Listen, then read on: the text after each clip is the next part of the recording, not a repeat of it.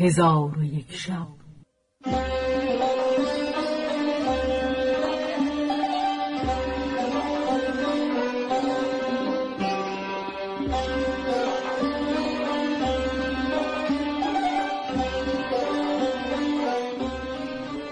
داستانهایی برآمده از ژرفای تاریخ و تمدن و فرهنگ مشرق زمین.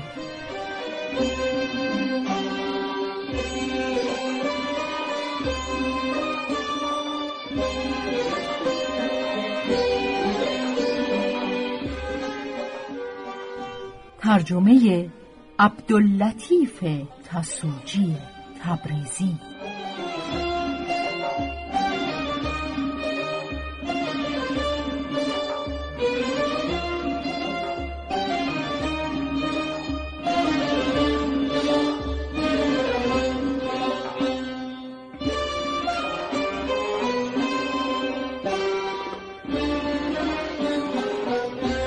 چون شب پنجاه و پنجم برآمد.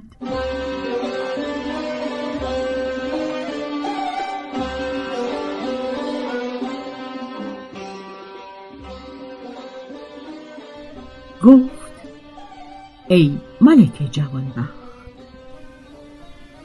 تونتاب و زن تونتاب در رفتن بازو المکان به سوی دمشق یک دله شدند و درازگوشی کرایه کردند.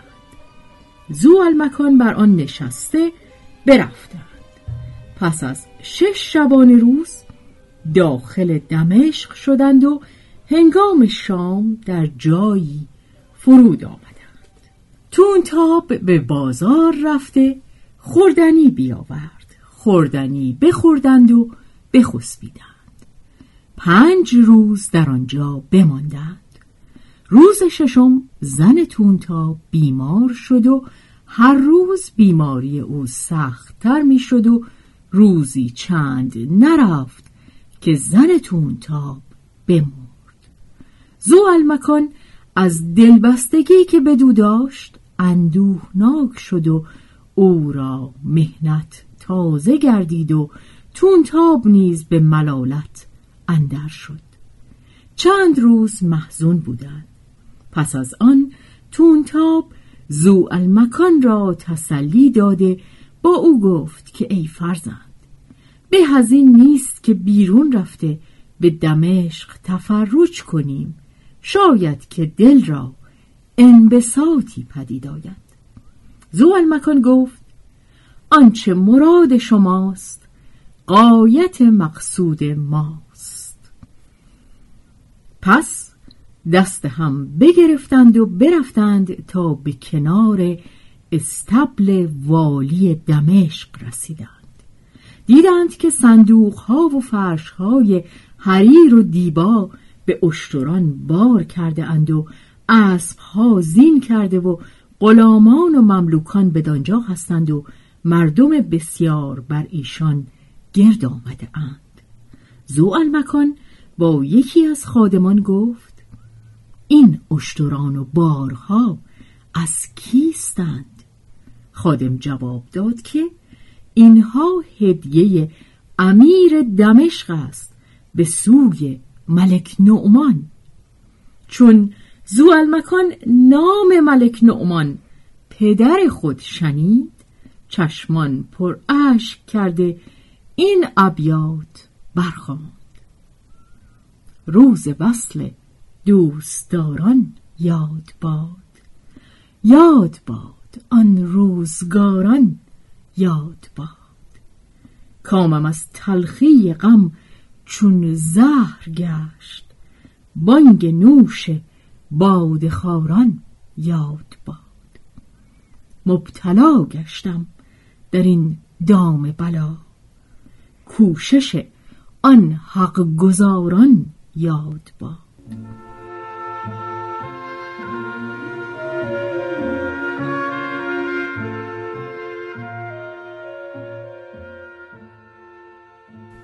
چون ابیات به انجام رسید تونتاب از گریستن و شعر خواندن او گریان شد و گفت ای فرزند هنوز از بیماری و رنجوری نرسته ای از گریستن باز ایست که از بازگشت مرض همی ترسم.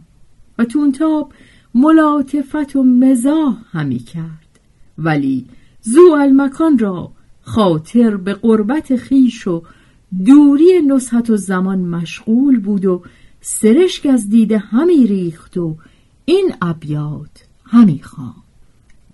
در آمدم متعلم به مهنت آبادی که بر زمین نشاتش فرح نکرده عبور. انای من چو جفای زمانه بی پایان بلای من چو خطای ستاره نامحصور هجاب دیده من پرده صباح و مسا کمند گردن من رشته سنین و شهور. نه دار مهنتم از شمع اختران روشن نه بیت عزتم از دور آسمان معمور. و تونتاب نیز به گریستن زو المکان و مردن زن خیش میگریست. ولیکن پیوسته زو المکان را دلداری داده مهربانی همی کرد تا اینکه روز برآمد. تونتاب با زو المکان گفت مگر یاد شهر خود کرده ای؟ زو المکان گفت آری بیش از این طاقت قربت ندارم. اکنون تو را به خدا می سپارم و خود با همین شترداران اندک اندک خواهم رفت تا به شهر خیش برسم. تونتاب گفت دوری تو بر من سخت دشوار است. من نیز با تو بیایم و نکویی بر تو تمام کنم و خدمت به انجام رسانم.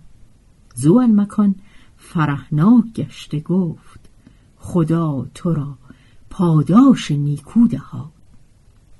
پس تو تا بیرون رفته درازگوشی بخرید و توشه آماده کرد و با زو المکان گفت خدا مرا اعانت کند تا تو را مکافات بدهم که تو از نیکویی چیزی بر جا نگذاشتی.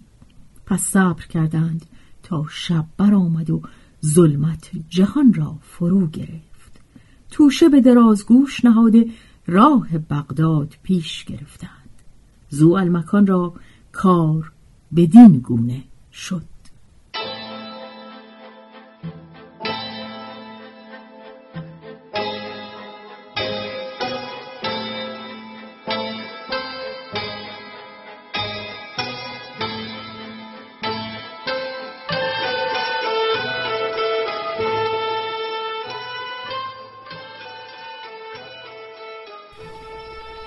اما نزحت و زمان خواهر زوالمکان چون از زوالمکان جدا گشت و از کاروان سرا به در آمد گریان شد و ندانست که به کدام سوی رود. خاطرش مشغول زوالمکان و خیال وطن و پیوندان از دلش به در نمی رفت به درگاه خدا می نالید و این ابیات همی خواند. مرا دلیست پریشان به دست غم پامال چنان که هیچ کسم نیست واقف احوال.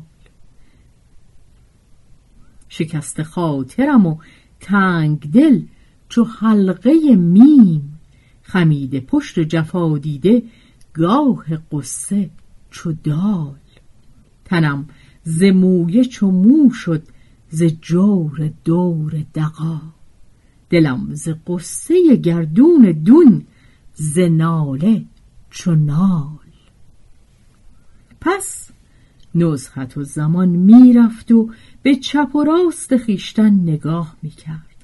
ناگاه شیخی بدوی با پنج تن عرب برسیدند و نزحت و زمان را دیدند که با آرزی چون قمر و پاره ای کهن عبا بر سر همی رود.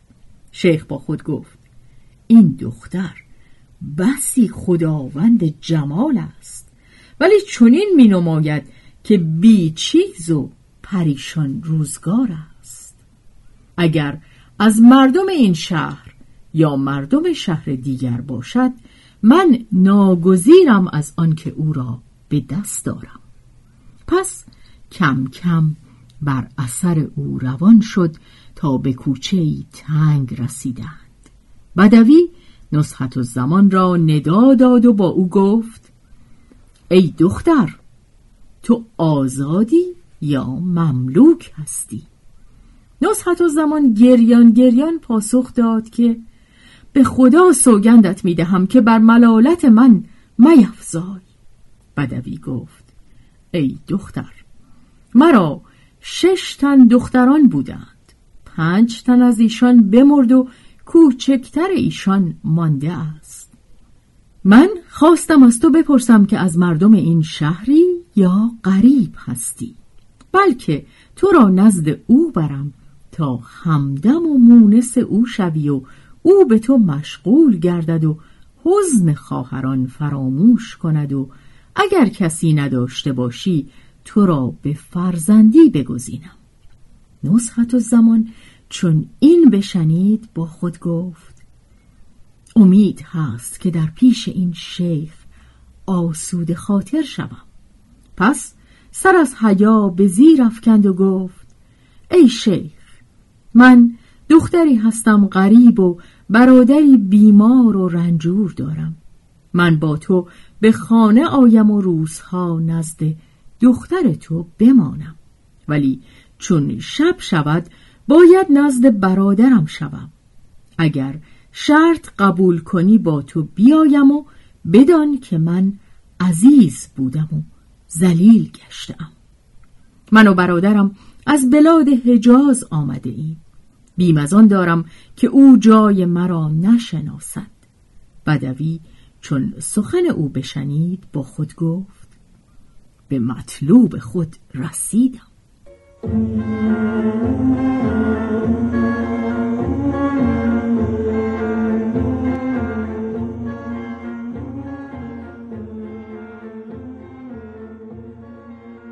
پس با نصحت و زمان گفت که قصد من همین است که تو روزها مونس دختر من باشی و شبها به نزد برادر روی و اگر بخواهی برادر را نیز به خانه من بیاور.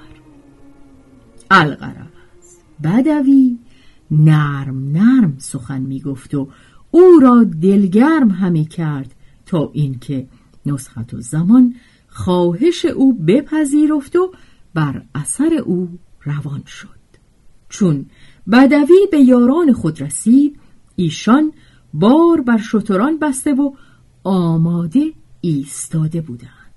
و این بدوی قاطع و طریق و دزدی هیلت باز بود و حکایت دروغ می‌گفت و قصدش این بود که بیچاره نسخت و زمان را به دام هیله بیندازند پس بدوی بر اشتری نشسته و نسخت و زمان را بر عقب خود سوار کرد و اشتر همی راندند تا شب از نیمه گذشت.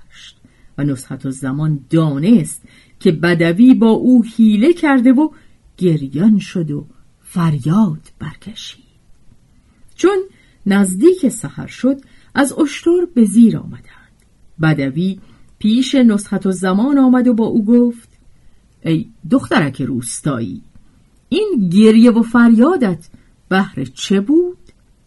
اگر پس از این گریستن ترک نکنی تو را چندان بزنم که هلاک شوی.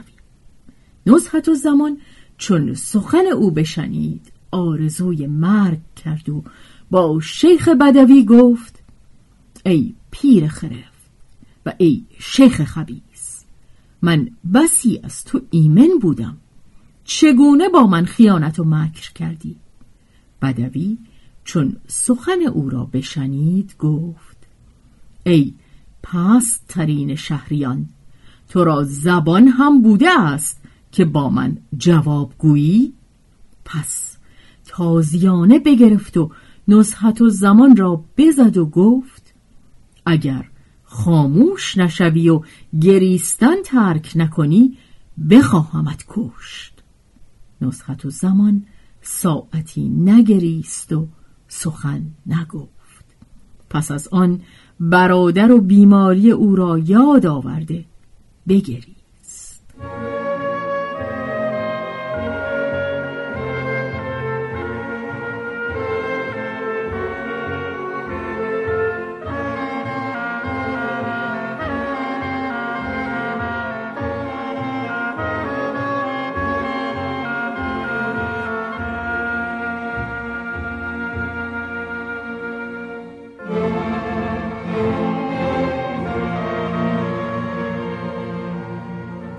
روز دیگر نصحت و زمان با بدوی گفت چه حیله باختی که مرا بدین کوه ها بیاوردی و چه قصد داری؟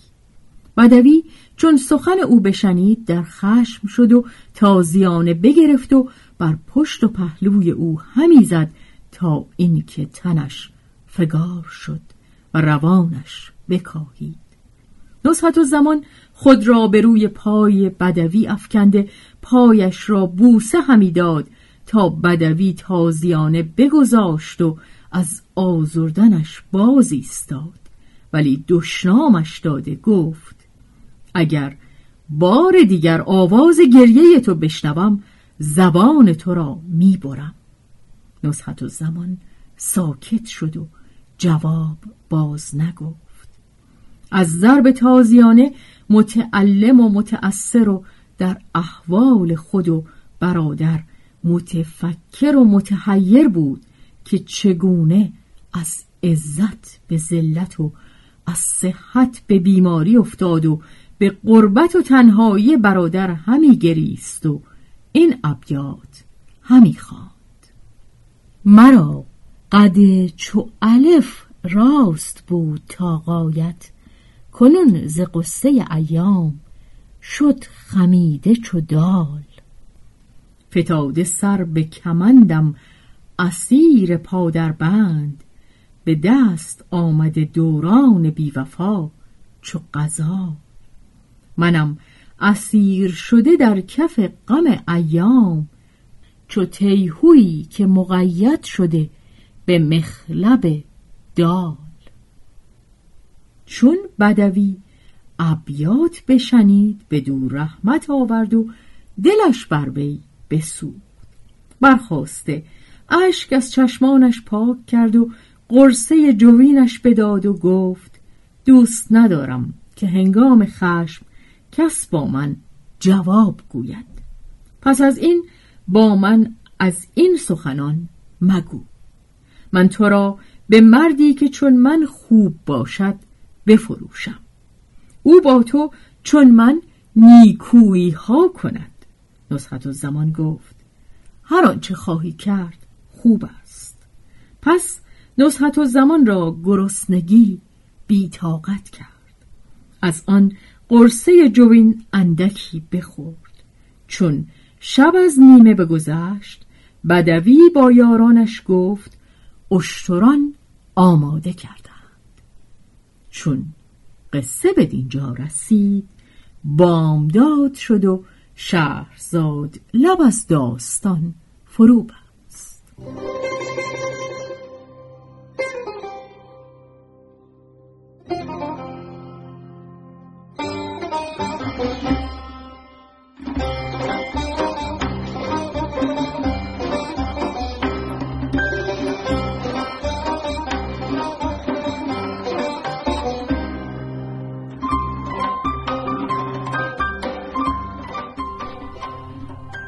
روایت شهرزاد فتوهی. تنظیم از مجتبا میرسمیعی.